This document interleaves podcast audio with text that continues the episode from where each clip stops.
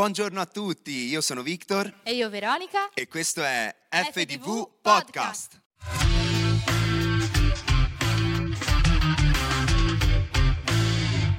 Bentornati e benvenuti a FDV Podcast. Questo è il podcast del Centro Cristiano Fonte di Vita di Livorno. Qui i nostri ospiti avranno la possibilità di raccontare la propria storia, le proprie esperienze e anche di darci consigli pratici per eh, affrontare situazioni e difficoltà che loro per primi hanno affrontato. E oggi qui con noi come primo ospite in assoluto di questo eh, nuovo format abbiamo il nostro pastore, il pastore della Chiesa di Livorno, Fonte di Vita, il pastore Dante, Dante Bernarducci. Bernarducci. Ciao ragazzi, è un piacere essere qui, è un piacere che voglio condividere con, eh, con voi che avete avuto questa iniziativa. Mi sembra un'iniziativa buona, ho avuto delle perplessità, questa è la verità, perché ormai tutti fanno podcast, tu accendi un canale qualsiasi su internet e vedi podcast, però una volta spiegato il format eh, mi interessa perché stiamo dando qualcosa che magari altri non sono arrivati ancora a pensare, cioè parlare delle vite personali, dare consigli profondi. Certo, è un onore per noi, Pastor, averti qua insieme a noi e vogliamo iniziare subito chiedendoti appunto di raccontarci eh, un po' la, la tua storia, la tua esperienza. Chi era eh, Dante prima di arrivare ad essere pastore Dante? E ero un, un ragazzaccio, non scherzo, ero un ragazzo normale che gli piaceva vivere la vita a tutti i livelli. Prima di conoscere il Signore ero un- uno sportivo, e facevo sport eh, dallo sci alla, alla vela, al tennis, eh, facevo arti marziali, quindi mi davo, mi davo proprio lo sport, mi piaceva culturare il fisico, quindi anche palestra. Mi piacevano onestamente le donne, mi piaceva fumare, mi piacevano tutte quelle cose che penso che i ragazzi comuni facciano. Però alla fine c'era un vuoto dentro di me che non si riempiva con niente, ma proprio con niente. E in seguito a una delusione amorosa, eh, nessuno dei miei amici poteva soddisfarmi con le loro parole e riempire quel vuoto che si era creato. A un certo punto i miei cugini, che conoscevo chiaramente da sempre perché era mia cugina, dieci anni prima si era convertita, io l'avevo presa in giro per dieci anni e nel momento in cui ho avuto veramente bisogno, loro sono stati gli unici a darmi risposte un po' concrete che mi dessero pace. E questa pace che loro avevano la volevo anch'io, quindi ho accettato inizialmente l'invito di andare in chiesa, una chiesa come poteva essere questa, e lì inizialmente non è successo niente, anzi la prima serata, ho sbagliato serata, sono andato alla serata di preghiera e all'epoca le serate di preghiera non erano come quelle che vivete voi oggi, ma era soffu- luci soffuse, tutti per terra, sull'inginocchiatoio a piangere, ho detto ma dove cavolo sono capitato? E quindi stavo scappando, ma mentre stavo scappando qualcuno mi ha afferrato e mi ha detto guarda che questa è una serata speciale, vieni, tor- prova a tornare la domenica, vedrai che qualcosa di diverso vedrai e succederà. Ho detto vabbè voglio dare un'occasione anche a questa persona, che era una persona che conoscevo, anche lei chiaramente. Sono tornato la domenica e quella domenica è stata una domenica incredibile perché c'era un predicatore che stava parlando con me. In realtà non stava parlando con me, stava predicando, però stava dicendo esattamente tutto quello che io avevo bisogno di sentirmi dire. E così quando c'è stato un appello, chi voleva accettare Gesù nel proprio cuore, io senza sapere come mi sono ritrovato davanti a piangere con le mani alzate e da lì ho accettato Gesù nel mio cuore e la mia vita è cambiata. Siccome non ero più un ragazzino, ho detto eh, il tempo perduto lo voglio recuperare e quindi ho iniziato a studiare scuole bibliche, scuole bibliche, frequentare ragazzi, persone che avevano esperienza più di me nella fede e dopo sei anni sono diventato vicepastore di una chiesa assieme a mio cugino che mi aveva portato nella chiesa che è di mio suocero, che era di mio suocero, ancora di mio suocero e così abbiamo aperto la nostra comunità e da lì è partita la mia avventura ministeriale e dopo qualche anno che ho fatto il vicepastore in questa chiesa di Milano c'è stata una parola molto chiara, molto forte che Dio mi stava chiamando a fare qualcos'altro. Stavo frequentando una chiesetta qui a Livorno e stavo aiutando questa chiesetta dal 1997. A a un certo punto nel 2000 mi chiamano e mi hanno invitato a venire a prendermi cura di questa chiesa. L'unico ostacolo era che io eh, facevo l'agente di assicurazione, avevo una media grande agenzia, quindi avevo parecchie entrate, eh, stavo bene.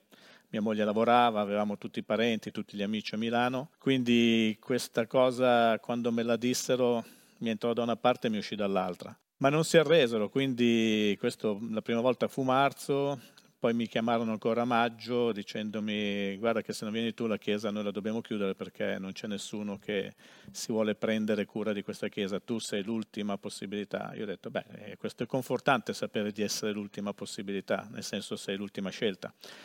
Ma eh, ho voluto metterlo in preghiera e devo dire che mettere in preghiera qualcosa che Dio ha già pianificato per te e ti sconvolge la vita, perché a quel punto Dio ha iniziato a parlarmi molto seriamente che questa era la, la destinazione che lui aveva scelto per me. E quindi a una conferenza nel settembre del 2000 un predicatore senza conoscermi, senza sapere niente, io pregavo, Signore, ho bisogno di una parola specifica, ho bisogno che tu mi parli direttamente, non voglio una parola predicata perché la parola predicata è per tutti, ho bisogno che tu mi parli specificatamente. E in questa conferenza questo predicatore, dopo dieci minuti che aveva iniziato a predicare, si è fermato, eravamo in un grande cinema, io ero metà cinema, e ha iniziato a guardare e ha detto, tu, il quarto da sinistra, in the middle of the 1, 2, 3, 4 ero io. Sì, stand up, mi sono alzato e ho iniziato a parlarmi direttamente, ha iniziato a dirmi che quello che Dio stava facendo con la mia vita sarebbe stata una rottura, ma che non mi avrebbe fatto soffrire perché io ero un uomo molto ben organizzato. E il che da avere questo combattimento, Livorno sì, Livorno no, a dire Livorno sì e, e, e sentirmi male perché, perché la scelta non era facile, avevo due bambine piccole e mia moglie non ne voleva sapere di Livorno. Quando sono tornato a casa Valeria non c'era, quando sono tornato a casa c'era la registrazione, ho detto Vale guarda cosa è successo, gli ho fatto vedere la registrazione e lei ha detto sì non mi interessa. Bene, e quindi ho detto Signore se vuoi che ci trasferiamo a Livorno eh, devi parlare tu con mia moglie perché come hai visto quello che ho fatto io, questo era settembre, primo sabato di novembre, me lo ricordo come se fosse ieri, Valeria faceva i turni, mi ricordo che quella mattina si svegliò e disse, sai cosa, Dio mi ha detto che dobbiamo andare a Livorno. Al che io sono svenuto, perché tra il dire e il fare c'è di mezzo tante altre cose, quindi avrei dovuto lasciare la mia attività, la mia agenzia, era un periodo florido, avevo proposto un accorpamento di agenzie, la direzione era passato, me l'avevano autorizzato, quindi significava che questa mia agenzia si accorpava con altre due, una l'acquisivo, l'altra si accorpava, quindi diventava una mega agenzia. Stiamo parlando di tanti soldi. È stato un combattimento, no? perché avrei, stavo anche pensando, magari faccio per qualche anno ancora la gente, faccio avanti e indietro, però Dio disse o tutto o niente, nel senso che non si poteva fare un part-time. E è chiaro perché se volevamo vedere qualche risultato dovevo essere presente, dovevo essere qui sul posto, lavorare e non avere la mente impegnata con le cose che erano il business e quant'altro. E quindi ci sono state tante dio, tanto dio incidenze, no? perché non si chiamano coincidenze, dio incidenze. Avevamo appena comprato una villa importante, ricordo, avevamo fatto il trasloco l'8 di agosto e poi c'è stata la conferenza ma eh, ho detto, signore, adesso cosa devo fare? Eh, una villa così non si vende in un giorno. Beh, io l'ho, l'ho venduta in un giorno. Eh, cioè cose, cose, che potrei scrivere un libro, tutto quello che Dio ha fatto per portarmi a Livorno. E quindi abbiamo visto la mano di Dio, la volontà di Dio, quella di portarci qui a Livorno. Quindi chi era Dante prima di essere quello che sono, ero un ragazzo come tanti altri che poi ha conosciuto Dio, era un imprenditore, era un manager e che ha avuto questa chiamata importante da parte di Dio e ha fatto la sua scelta, servire Dio piuttosto che rimanere dov'ero. Mi viene in mente no, spontaneamente da ciò che ci hai raccontato, ehm, come si fa per una chiamata pastorale di questa entità a riconoscere in mezzo al caos lavorativo la voce di Dio? È un po' una domanda che mi sorge dal cuore, quindi è complessa, è ampia, implica no, tanto. guarda, però... è qualcosa che nasce proprio da dentro, è come, è come un figlio, gestisci per un po' di tempo questo, questo figlio e poi arriva il momento del, del travaglio. Eh, gestisci gestazione. Sì. Come si dice gestazione per gestire? Gestazione, sei in dolce attesa, gestisci la vita. Quindi gestisco? Sì. Quindi sì. ho detto bene? Sì, sì. Ah, perfetto. No, mi, mi confondo. No, no, no.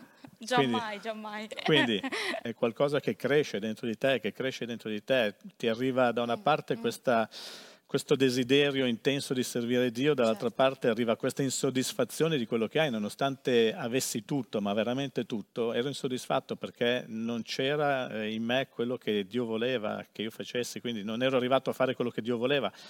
E quindi c'era un combattimento atroce e questo combattimento poi è sfociato con la scelta. E qui un altro interrogativo. Eh. Quanto è importante avere pazienza durante la chiamata di Dio?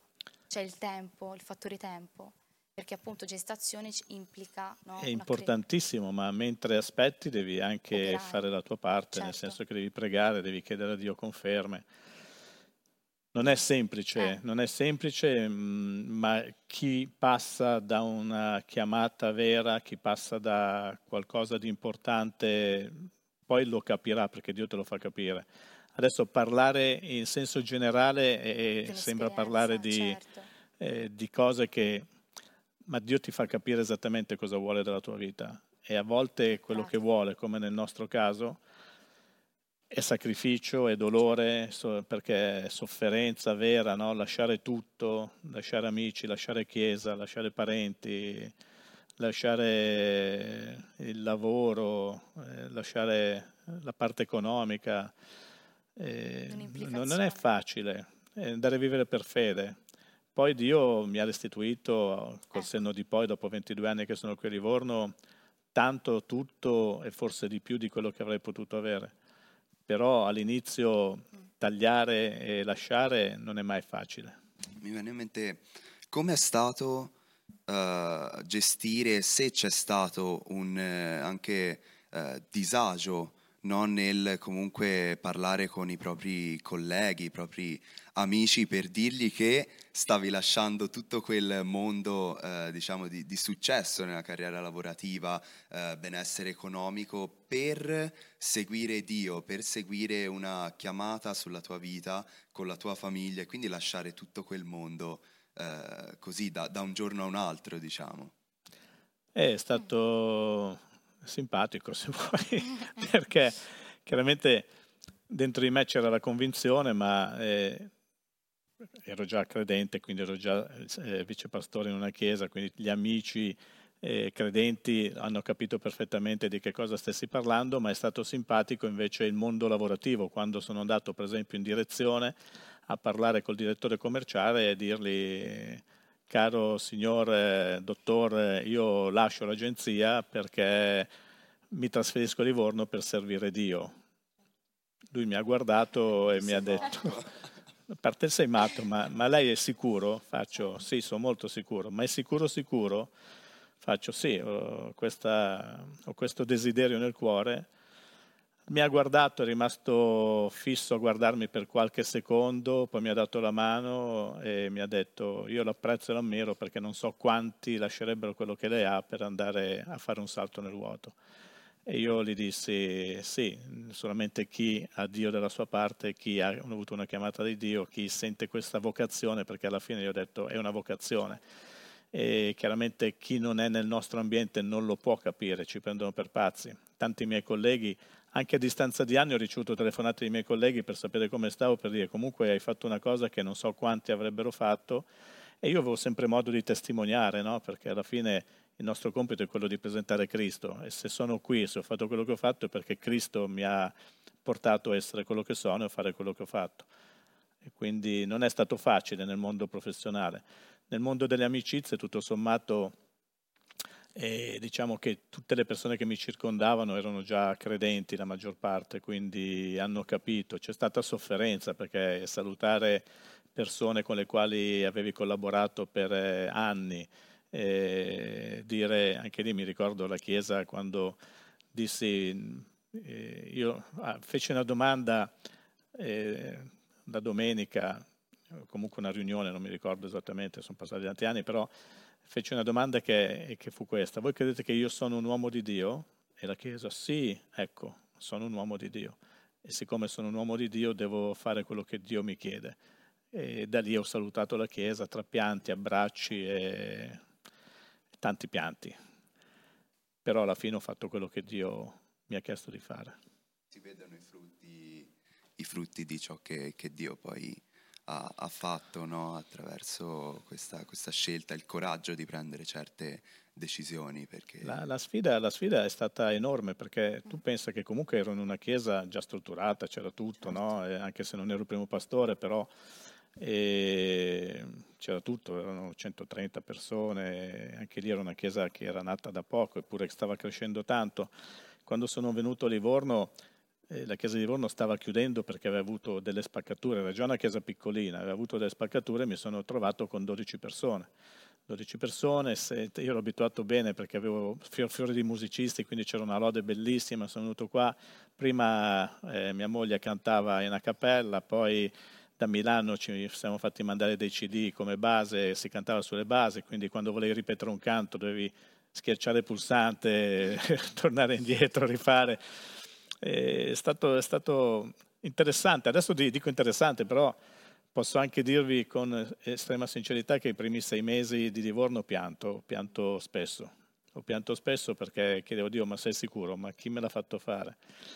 E non è stato semplice, mia moglie non riusciva a avere la mobilità, lei essendo infermiera pensavamo facesse il passaggio quasi in automatico, invece non è riuscita ad avere subito la mobilità, quindi per sbarcare il lunario andava in carcere a dare via il metadone la mattina della domenica alle 8 andava in carcere, poi tornava per andare al culto. Insomma abbiamo fatto una vita particolare i primi, i primi tempi.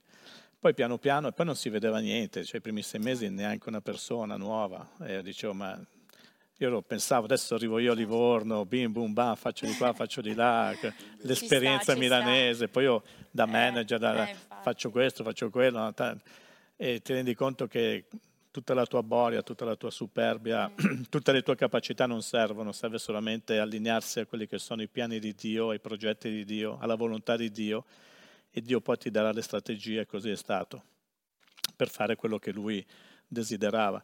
Quindi quando io mi guardo indietro, guardo questa chiesa oggi e guardo dove eravamo, dico, boh, io sicuramente non ho fatto niente per essere qui, non, non avevo in me nessuna capacità. Tra le altre cose, nonostante avessi sempre studiato, io essendo il vice pastore eh, ero più un pastore di appoggio, nel senso eh, il primo pastore, il pastore senior, era mio cugino ed era a tempo pieno. Io invece lavoravo, avevo la mia agenzia, quindi dedicavo il tempo giusto a, alla Chiesa. Ti fermo subito, mi è venuta in mente una lampadina. Quali consigli daresti a chi, anche se non è pastore ovviamente, si trovi a dover conciliare una vita lavorativa molto impegnata e la frequentazione in Chiesa? Cioè il punto di equilibrio, cosa ti sentiresti di dirgli? Eh, il punto di equilibrio è, l'hai detto tu, ci, bisogna trovare il punto di equilibrio. Sì, ma quali cosa, praticamente, insomma, eh, dei metodi? I metodi, non ci sono metodi, ci sono solamente scelte. E le scelte sono quelle che, che Dio ci dice di fare, no? Quindi eh, io avendo anche famiglia e figlie all'epoca, eh, ci sono le scale di valori. Ecco, Quindi togliendo Dio che ha sempre il primo posto, certo. poi ho sempre messo al secondo posto la famiglia, perché è inutile essere cristiani e avere delle esatto. famiglie derelitte. Poi eh, ho messo al terzo posto la Chiesa e poi ho messo al quarto posto, faccio un certo, macro, una macro scaletta, ci sarebbero poi altre, altre mh, micro interferenze nel mezzo. La Chiesa, quindi facendo questa scala di valori facevi anche le tue scelte. Certamente. Chiaramente la mia famiglia, essendo una famiglia, mia moglie è figlia di pastori, quindi capiva perfettamente l'importanza del servizio, l'importanza della Chiesa. Per noi non era difficile dedicarci a tutto quello che c'era da fare in Chiesa perché era un nostro desiderio, quindi scala di valori e desiderio. Chiaramente eh, a Milano faceva anche i turni, Valeria, E quando c'erano i turni faceva i turni, quindi quando faceva la notte faceva la notte certo, e via dicendo. tra vita lavorativa. Esatto, sempre... eh, l'importante è non inquinare mai la tua vita spirituale con la vita lavorativa. Quindi stilare delle priorità sì. e cercare di assegnare a Dio il primo posto sì. e poi da lì no, giostrarti in base agli impegni che ognuno di noi ha, senza andare a privare la famiglia, il lavoro. Assolutamente. Esatto, il metodo intendevo questo proprio. Stilare delle priorità. Stilare delle metodo, priorità. Una scala gerarchica. Eravamo anche un po' incuriositi sul bagaglio culturale che tu possa aver ereditato stando qui a Livorno, no? Con Victor ieri se ne parlava, per l'appunto aveva una domanda chiave interessantissima quanto del tuo bagaglio culturale milanese, diciamo, e comunque assimilato anche ne, nella tua vita lavorativa, perché comunque eh, avevi appunto grandi abilità di, di, management, gestione, quanto di tutto questo ti è servito comunque per iniziare e portare avanti que, quest'opera qui a Livorno? Ma diciamo che eh, la verità è che all'inizio è stato un impedimento questo, il fatto di avere questo tipo di mentalità, sia manageriale che milanese, per Livorno è stato un impedimento perché io pensavo di trasferire tutto quello che era il mio know-how qui a Livorno, ma non funziona così perché a Milano ci sono i milanesi, a Livorno ci sono i livornesi. Funziona là, non è detto che funzioni qua. Ma adesso, eh, così come a Palermo ci sono i palermitani, nel senso bisogna trovare la chiave giusta per ogni situazione, per ogni luogo, per ogni... Quindi tutto quello che era il mio bagaglio eh, manageriale, culturale, di vita milanese, eh, in realtà ha fallito quando sono arrivato a Livorno, perché ho cercato di importarlo, ma a Livorno non funzionava. Non funzionava perché ai livornesi non piace il nostro modo di parlare, per esempio, non piacciono tante cose, ed è la verità, te lo possono testimoniare anche loro. Quindi ho dovuto resettare, se vogliamo usare un, un termine tecnico, eh, tutto quello che era la mia conoscenza, tutto quello che e ripartire ex novo con quello che è la conoscenza di essere un livornese, quindi iniziare a conoscere usi e costumi della città, eh, punti deboli, punti forti, cosa piace alla città, ai cittadini di Livorno e ho scoperto cose interessanti. In effetti, ti ripeto quello che ho detto prima, i primi sei mesi è stato un flop assoluto, ma quando poi sono entrato nella mentalità e nella, nel cuore di Livorno, ho visto che le cose iniziavano a cambiare. Non per bravura, ma sempre perché mi sono allineato a quello che Dio voleva, l'obbedienza, assolutamente. E quindi eh, non è, non è stato facile, perché anche il mio lessico ha dovuto modificarsi, onestamente non è stato facile perché anche, anche il modo di, di, andare in giro vestiti, cioè a Milano giacca e cravatta era, era una cosa normale, qui non perché non, magari non vogliono mettere la giacca e cravatta, però sono molto più liberi essendo in una cittadina di mare. E tutto questo l'ho dovuto imparare. non ultimo ho dovuto studiare la, la storia di Livorno per capire come è nata Livorno eh, quali erano le, le caratteristiche di, dei livornesi. No? Se tu pensi che Livorno è nata dalle catene, perché Livorno era una colonia penale del, dei medici di Firenze, tu riesci anche a capire che i livornesi amano la libertà perché sono nati proprio dalle catene, quindi questa libertà è qualcosa che però va gestita perché un conto è libertà e un conto è libertinaggio e quindi ti rendi conto che, che Livorno è una città meravigliosa dove tutti eh, amano fare quello che, che, gli piace, soprattutto andare al mare, ma che non vogliono essere, essersi, eh, no, sentirsi no, costretti in qualche cosa. Quindi amano molto aiutare le persone, quindi anche lì una chiave che Dio mi ha dato è lavorare con il sociale e da quando abbiamo iniziato a fare certe cose eh, la Chiesa è iniziata a crescere, la gente è iniziata ad arrivare. E, e, solamente ubbidire a quello che è il piano di Dio per ogni posto dove tu sei, no? persone giuste nel posto giusto, al momento giusto e le cose poi succedono e non te, ne, non te ne rendi neanche conto quando succedono perché, ripeto, ti volti indietro e dici, boh, come abbiamo fatto ad arrivare qua? E non lo so, però ci siamo arrivati. Cioè, lo so perché c'è Dio dietro, però. È interessante vedere appunto comunque quanto eh, ci sia una ricercatezza, uno studio proprio dietro sì. riguardo appunto anche alla cultura, come dicevi, perché spesso tendiamo a pensare che eh, tutto nasca così dal niente, e invece c'è proprio un lavoro dietro anche proprio di, di cultura al di là del lavoro pratico. Assolutamente. Eh, mi ha destato curiosità, tu hai conferito a loro uno scopo, hai detto attività sociale, no? Sì. Quanto è importante per far avvicinare le persone che non conoscono Dio conferire un obiettivo, cioè un lavoro comune che possa coinvolgerli anche in una passione, comunque tenerli occupati? È fondamentale, ogni, ogni, credo che ogni chiesa, se vogliamo parlare di chiesa, ma ogni progetto, ogni individuo dovrebbe avere una visione, noi le chiamiamo così, no? Una visione, quindi uno scopo. E la cosa che tu devi dare alle persone è lo scopo da raggiungere, che non è il tuo scopo, è lo scopo di Dio.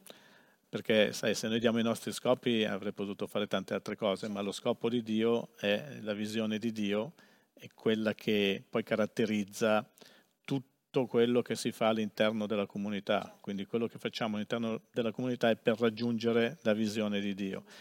E la visione di Dio, a parte che vuole che tutte le persone siano salvate, però la visione è come noi facciamo raggiungere queste anime. E una città come Livorno, studiando la storia appunto, no? dove è nato il Partito Comunista, dove non ci sono mai state le, le, i ghetti, perché le leggi livornine hanno sempre tenuto in piena considerazione la libertà anche del popolo ebraico durante la guerra, quindi la libertà eh, ha contraddistinto questa, questa, questo popolo ed è, ed è, qualcosa di meraviglioso se vogliamo, se vogliamo pensarci. Quindi presentarle Dio come qualcuno che libera, non come qualcuno che ti impone qualcosa, ma come qualcuno che ti dà una libertà. E in effetti la Bibbia è chiara, no? se il figliuolo vi libera sarete veramente liberi e liberi anche di servire laddove c'è bisogno, perché il fatto di servire nel sociale, noi abbiamo iniziato a lavorare subito con i disabili, quindi avevamo case famiglia, si andava nelle case famiglia, poi io dico si andava, in realtà andavano eh, i collaboratori. Diciamo che io davo le idee e poi però, però, anche oggi noi lavoriamo molto con il sociale e, attraverso il sociale sono arrivate anche tante anime a conoscere Dio. E lo scopo qual è? Quello di sì aiutare le persone, perché questo è uno scopo. Essere luce significa mostrare al mondo l'amore di Dio attraverso le opere ma essere anche sale, cioè dare sapore alla vita delle persone facendoli conoscere Gesù. E attraverso questi lavori, queste opere sociali, tutto quello che stiamo facendo, credo che essendo allineati alla volontà di Dio ha portato anche tante persone a conoscere Gesù e a, ad accettare Gesù. Un Gesù pratico, no? Assolutamente. Che si avvicina ai bisogni concreti delle persone. Sì. Che è sensibile alle mancanze quotidiane, alle necessità. A qualche pastore a qualche pastore ho detto, ci sono, eh, quando ero giovane giocavo anche ai cavalli, no? Allora i cavalli c'era, andavi al trotto oppure andavi al galoppo, le due, le due giocate, però quando tu vai a fare una passeggiata vai al passo, no? Quindi ho detto, tu devi decidere eh, come vuoi andare, se puoi andare al passo, eh, io vado al galoppo, però tra il passo e il galoppo c'è di mezzo il trotto, quindi io posso aspettare e tu puoi aumentare e magari inizi a trottare per eh, aumentare quello che, che stai facendo. No? Questa è un'allegoria che ho usato per dire a volte ci sono persone che vogliono fare, vogliono fare, ma in realtà non stanno neanche trottando e quindi il fare c'è bisogno di agire, per agire bisogna andare, trottare. Cioè, se stai al passo, stai fermo al palo, eh, sì, Dio può fare tutto quello che, esatto che nelle sue possibilità, perché è Dio onnipotente, però a volte ci chiama in causa perché noi dobbiamo fare quello che Lui vuole affinché possa operare attraverso di noi. Quindi noi siamo degli strumenti e se non, se non facciamo niente, se non suoniamo, siamo degli strumenti che non portano frutto. Questa è l'importanza di una chiesa attiva, no? quello che intendessi dire io. Sai, no? lo sai il, che cosa ho coniato come frase per questa chiesa? Questa è una chiesa relazionale, quindi sì. io ho basato la chiesa, proprio Dio mi ha detto di, di, creare una chiesa basata sulle relazioni, una relazione tripartita, no? una relazione con Dio, una relazione tra di noi all'interno, ma soprattutto una relazione con un mondo esterno che ha bisogno di conoscere Dio. Quindi questa è una chiesa relazionale che ha basato la sua crescita attraverso le, le relazioni e questo è straordinariamente importante. e la frase che ho coniato è Sì. c'è posto per tutti se tutti stanno al loro posto, quindi qui tutti dovrebbero lavorare. Qui lavorano tutti. chi ha voglia di lavorare eh. qui lavora. Chi non sta lavorando è perché tutto sommato dice che magari ha voglia di lavorare, ma in realtà eh, non si vuole impegnare fino in fondo, credo. Eh? Sì. Certo, c'è sempre qualcosa da fare in C'è cui se- ci si può rendere utili. Assolutamente. E mm, andando verso la conclusione, Pastore, c'è un personaggio biblico eh, comunque che cattura eh, particolarmente il tuo interesse, eh, nel quale magari ti, ti rispecchi un po' caratterialmente o da qualche altro punto di vista e perché? Beh, tanti personaggi sono meravigliosi, no? Poi eh, a volte il personaggio che, che vi sto per dire sembra banalizzare quello che, che è la mia vita, no? Però a me piace tantissimo il Re Davide. E tu dici, "Eh, vabbè, Re Davide, perché? Re Davide mi piace soprattutto perché era un conquistatore, ma non ha mai conquistato qualcosa perché voleva farlo, ma perché seguiva quello che Dio gli diceva. E Re Davide non ha, non ha mai perso una battaglia perché ascoltava la voce di Dio. E quando è caduto è perché ha fatto il lazzarone, no? Quindi anche, anche questo mi, mi insegna che non devo fare il lazzarone, ma devo sempre rimanere sul pezzo. Il re Davide aveva anche un'umanità incredibile, no? basti pensare cosa ha fatto con il figlio di Jonathan, no? il, suo, suo caro amico, che era poi l'erede al trono, che ha abdicato a favore di Davide perché ha riconosciuto che su Davide c'era la chiamata di Dio, ma la, la sua umanità l'ha portato anche a mantenere la sua parola. Quindi c'è una complessità di cose belle, meravigliose no? in Davide, cioè la sua tenacia, la sua forza, la sua determinazione, eh, la sua audacia, il suo mantenere la parola data, eh, il suo prendersi cura degli altri, perché lui si prendeva cura del suo, dei suoi, de- del suo esercito, anche quando erano 400, erano quattro gatti, eppure lui ha sempre tenuto a quelle persone che si erano unite a lui e le ha sempre, le ha sempre aiutate, le ha sempre difese, le ha sempre considerate, anche se pensate che erano tutti i resti della società, i primi che si sono uniti a Davide, lui li ha sempre considerati come persone straordinarie. Ecco, questo è quello che mi ha insegnato Davide e che mi piace di Davide, considerare gli altri tenendoli sempre al centro della, della vita di, della società e non come emarginati, perché anche l'ultimo è importante per fare quello che Dio ci ha chiamato a fare. E su questi muri ho messo dei versetti e quello è uno dei miei versetti assieme a quell'altro, li ho messi proprio vicino al pulpito perché, perché mi devo ricordare quello che, che Dio fa e anche attraverso Davide. Io proteggerò questa città per salvarla, per amore di me stesso e per amore di Davide, mio servo. Quindi Dio amava Davide, Davide è stato chiamato l'uomo secondo il cuore di Dio perché aveva delle capacità, le capacità di sapersi pentire, saper riconoscere quando sbagliava, andare a Dio, non gli interessava il giudizio degli uomini, gli interessava soprattutto il giudizio di Dio.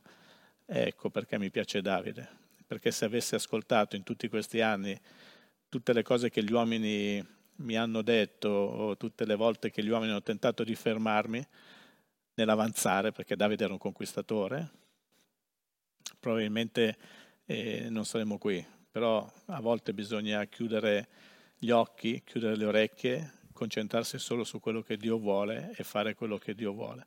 E credo che Davide avesse tutte queste caratteristiche. Una domanda che può sembrare a mia volta banale, ma in chiesa, no? estendiamolo, quanto è importante invece essere Jonathan? Avere questa attitudine di riconoscere nell'altro la chiamata di Dio, di fare un passo indietro, quel discernimento, quella bontà d'animo, quella generosità, quell'umiltà. Allora, eh, Jonathan è, è il ruolo preminente, è il ruolo fondamentale. E ora qua stiamo parlando di Jonathan come, come re del trono perché era principe, che ha abdicato da quello che avrebbe dovuto essere in favore di Davide perché ha riconosciuto in Davide. Qui stiamo parlando di collaboratori che devono riconoscere invece l'unzione che c'è su, su chi governa la Chiesa. E credo che sia importantissimo perché se i collaboratori non riconoscono questo e pensano di andarsene per conto loro, possono succedere dei disastri perché, perché chiaramente Dio ha messo l'unzione su, su qualcuno e su questo qualcuno ha appoggiato la sua mano e guida attraverso questo qualcuno. Quindi i collaboratori devono essere persone fedeli che, così come Jonathan lo è stato per Davide, lo ha salvato, gli ha salvato la vita no? eh, diverse volte.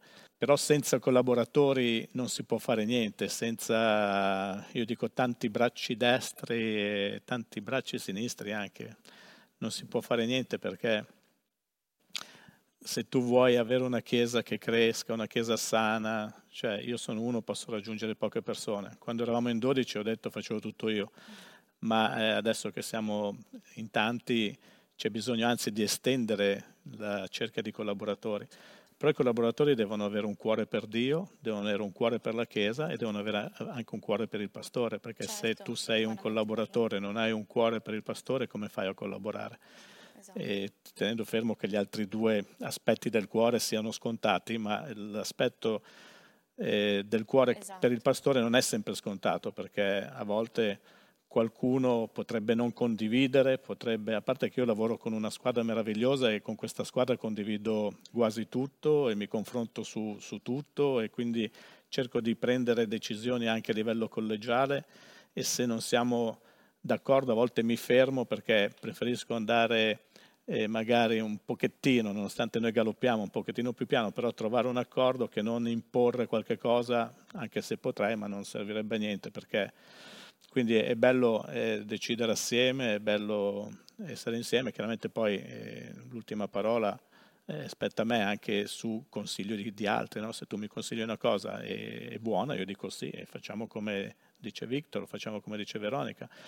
Non ho la presunzione di avere sempre la verità in tasca, non ho la presunzione di avere sempre ragione, però una cosa è certa, quando Dio, quelle volte che Dio mi ha parlato, avevo la certezza che Dio mi avesse parlato, non c'è stato nessuno, non parlo di questa squadra, parlo delle squadre precedenti, in grado di fermarmi e di farmi cambiare idea. E questo vale per il cambio delle chiese, per esempio. Quando dalla prima chiesa di Borgo Cappuccini Dio mi ha detto di allargare perché lui avrebbe riempito, e io sono tornato dopo due giorni di ritiro per conto mio con Dio e ho detto questo alla chiesa, c'è stata gente che ha detto no, no, no, troppi soldi, c'è ancora spazio. Ho detto guardate, Dio mi ha detto di farlo e si fa. No, no, ho detto Dio mi ha detto di farlo e si fa, io lo faccio con o senza di voi, perché se Dio me l'ha detto e io sono certo che Dio me l'ha detto e quando Dio mi parla io agisco. È così che si sono cambiate anche le chiese. E tra le altre cose eh, abbiamo avuto anche la grazia di comprarle le chiese. Anche questo è qualcosa che chi se lo aspettava. Perché, perché abbiamo messo in pratica quello che Dio diceva, abbiamo fatto quello che Dio ci diceva. Chi si mette contro questo e chiaramente è lecito che qualcuno non sia d'accordo, assolutamente, però deve portare anche delle motivazioni. Se all'epoca erano motivazioni economiche, ho detto Dio è il padrone dell'oro e dell'argento, in qualche modo ci sosterrà, se lui ha detto di farlo bisogna farlo. E abbiamo visto come Dio poi ci ha sostenuto, sempre ci ha sostenuto. Quando ci muoviamo secondo quelli che sono i suoi parametri della sua volontà, Dio sostiene e benedice sempre. Okay, amen. Lo dico, amen. Noi ti ringraziamo tanto per il tempo condiviso, perché non è scontato, per la tua storia. Poi mi sentivo di dire quanto per me tu sia importante come padre spirituale, perché hai degli occhi per tutti, degli occhi misericordiosi, anche se non sei in prima linea molte volte perché ti avvali dei collaboratori, hai una misericordia che, che, ci arriva, anche indirettamente, ma ci arriva sempre. Ti ringrazio. Perché... Volevamo da parte nostra omaggiarti così. È Lo pensiamo. un onore averti qua e grazie per anche sostenere questo, questo progetto. Non è, non è, scontato e eh, è veramente bello come tu eh, riesca anche a, a fidarti no? anche de, della parte un po' più giovane della Chiesa e a lasciare che questi nuovi progetti possano uscire possano in qualche modo magari essere d'aiuto per uh, qualche vita, per qualche persona che, che, ci ascolterà, che ci guarderà. Assolutamente. Posso dire grazie. una cosa? Io amo particolarmente i giovani, non che non mi piacciono gli anziani, ma essendo stato responsabile dei giovani nella chiesa di mio suocero, ho imparato a lavorare con i giovani, ho imparato ad amare i giovani, capisco il cuore dei giovani eh, voi avete tanto da dare, tanto desiderio e spesso i giovani non vengono utilizzati per paura che sono troppo giovani che sbagliano, ma i giovani hanno tutto il diritto di sbagliare, di provare, di essere invece incoraggiati a fare quello che, che sentono perché, perché, in voi c'è, c'è, c'è non solo il presente ma c'è tutto il futuro. Quindi a me piace lavorare con i giovani, mi piace che i giovani si formino e che possano essere collaboratori attivi della Chiesa. E più giovani ci sono, senza nulla togliere a noi che siamo un po' più maturi, però chiaramente se io formo giovani mi assicuro il successore. Se io lavoro con i miei coetanei mi assicuro che quando finiamo noi non c'è più niente. E invece quando tu vuoi veramente avere successo, tra virgolette successo, perché c'è una frase che dice non c'è successo senza successore. Quindi noi abbiamo bisogno di persone giovani che abbiano in cuore l'opera di Dio, amino Dio e amino le persone, perché questa è la cosa importante. Quindi gloria a Dio per i giovani. Grazie a te. Grazie. Grazie veramente. E grazie anche a voi che ci, ci, state ascoltando, che siete rimasti qui con noi fino alla fine. Prima di salutarvi vi vogliamo invitare a iscrivervi a questo canale, lasciare un mi piace, a condividere anche queste interviste, questo format con amici, parenti, conoscenti affinché eh, possa raggiungere più persone possibili, più persone possibili possano conoscerci e soprattutto conoscere chi è Dio e come trasforma veramente eh, la vita, come ha trasformato la vita di tutti noi. Qui in descrizione troverete tutti i link per i nostri social, per il nostro sito web. Vi ringraziamo e ci vediamo alla prossima puntata. Ciao a tutti! Ciao!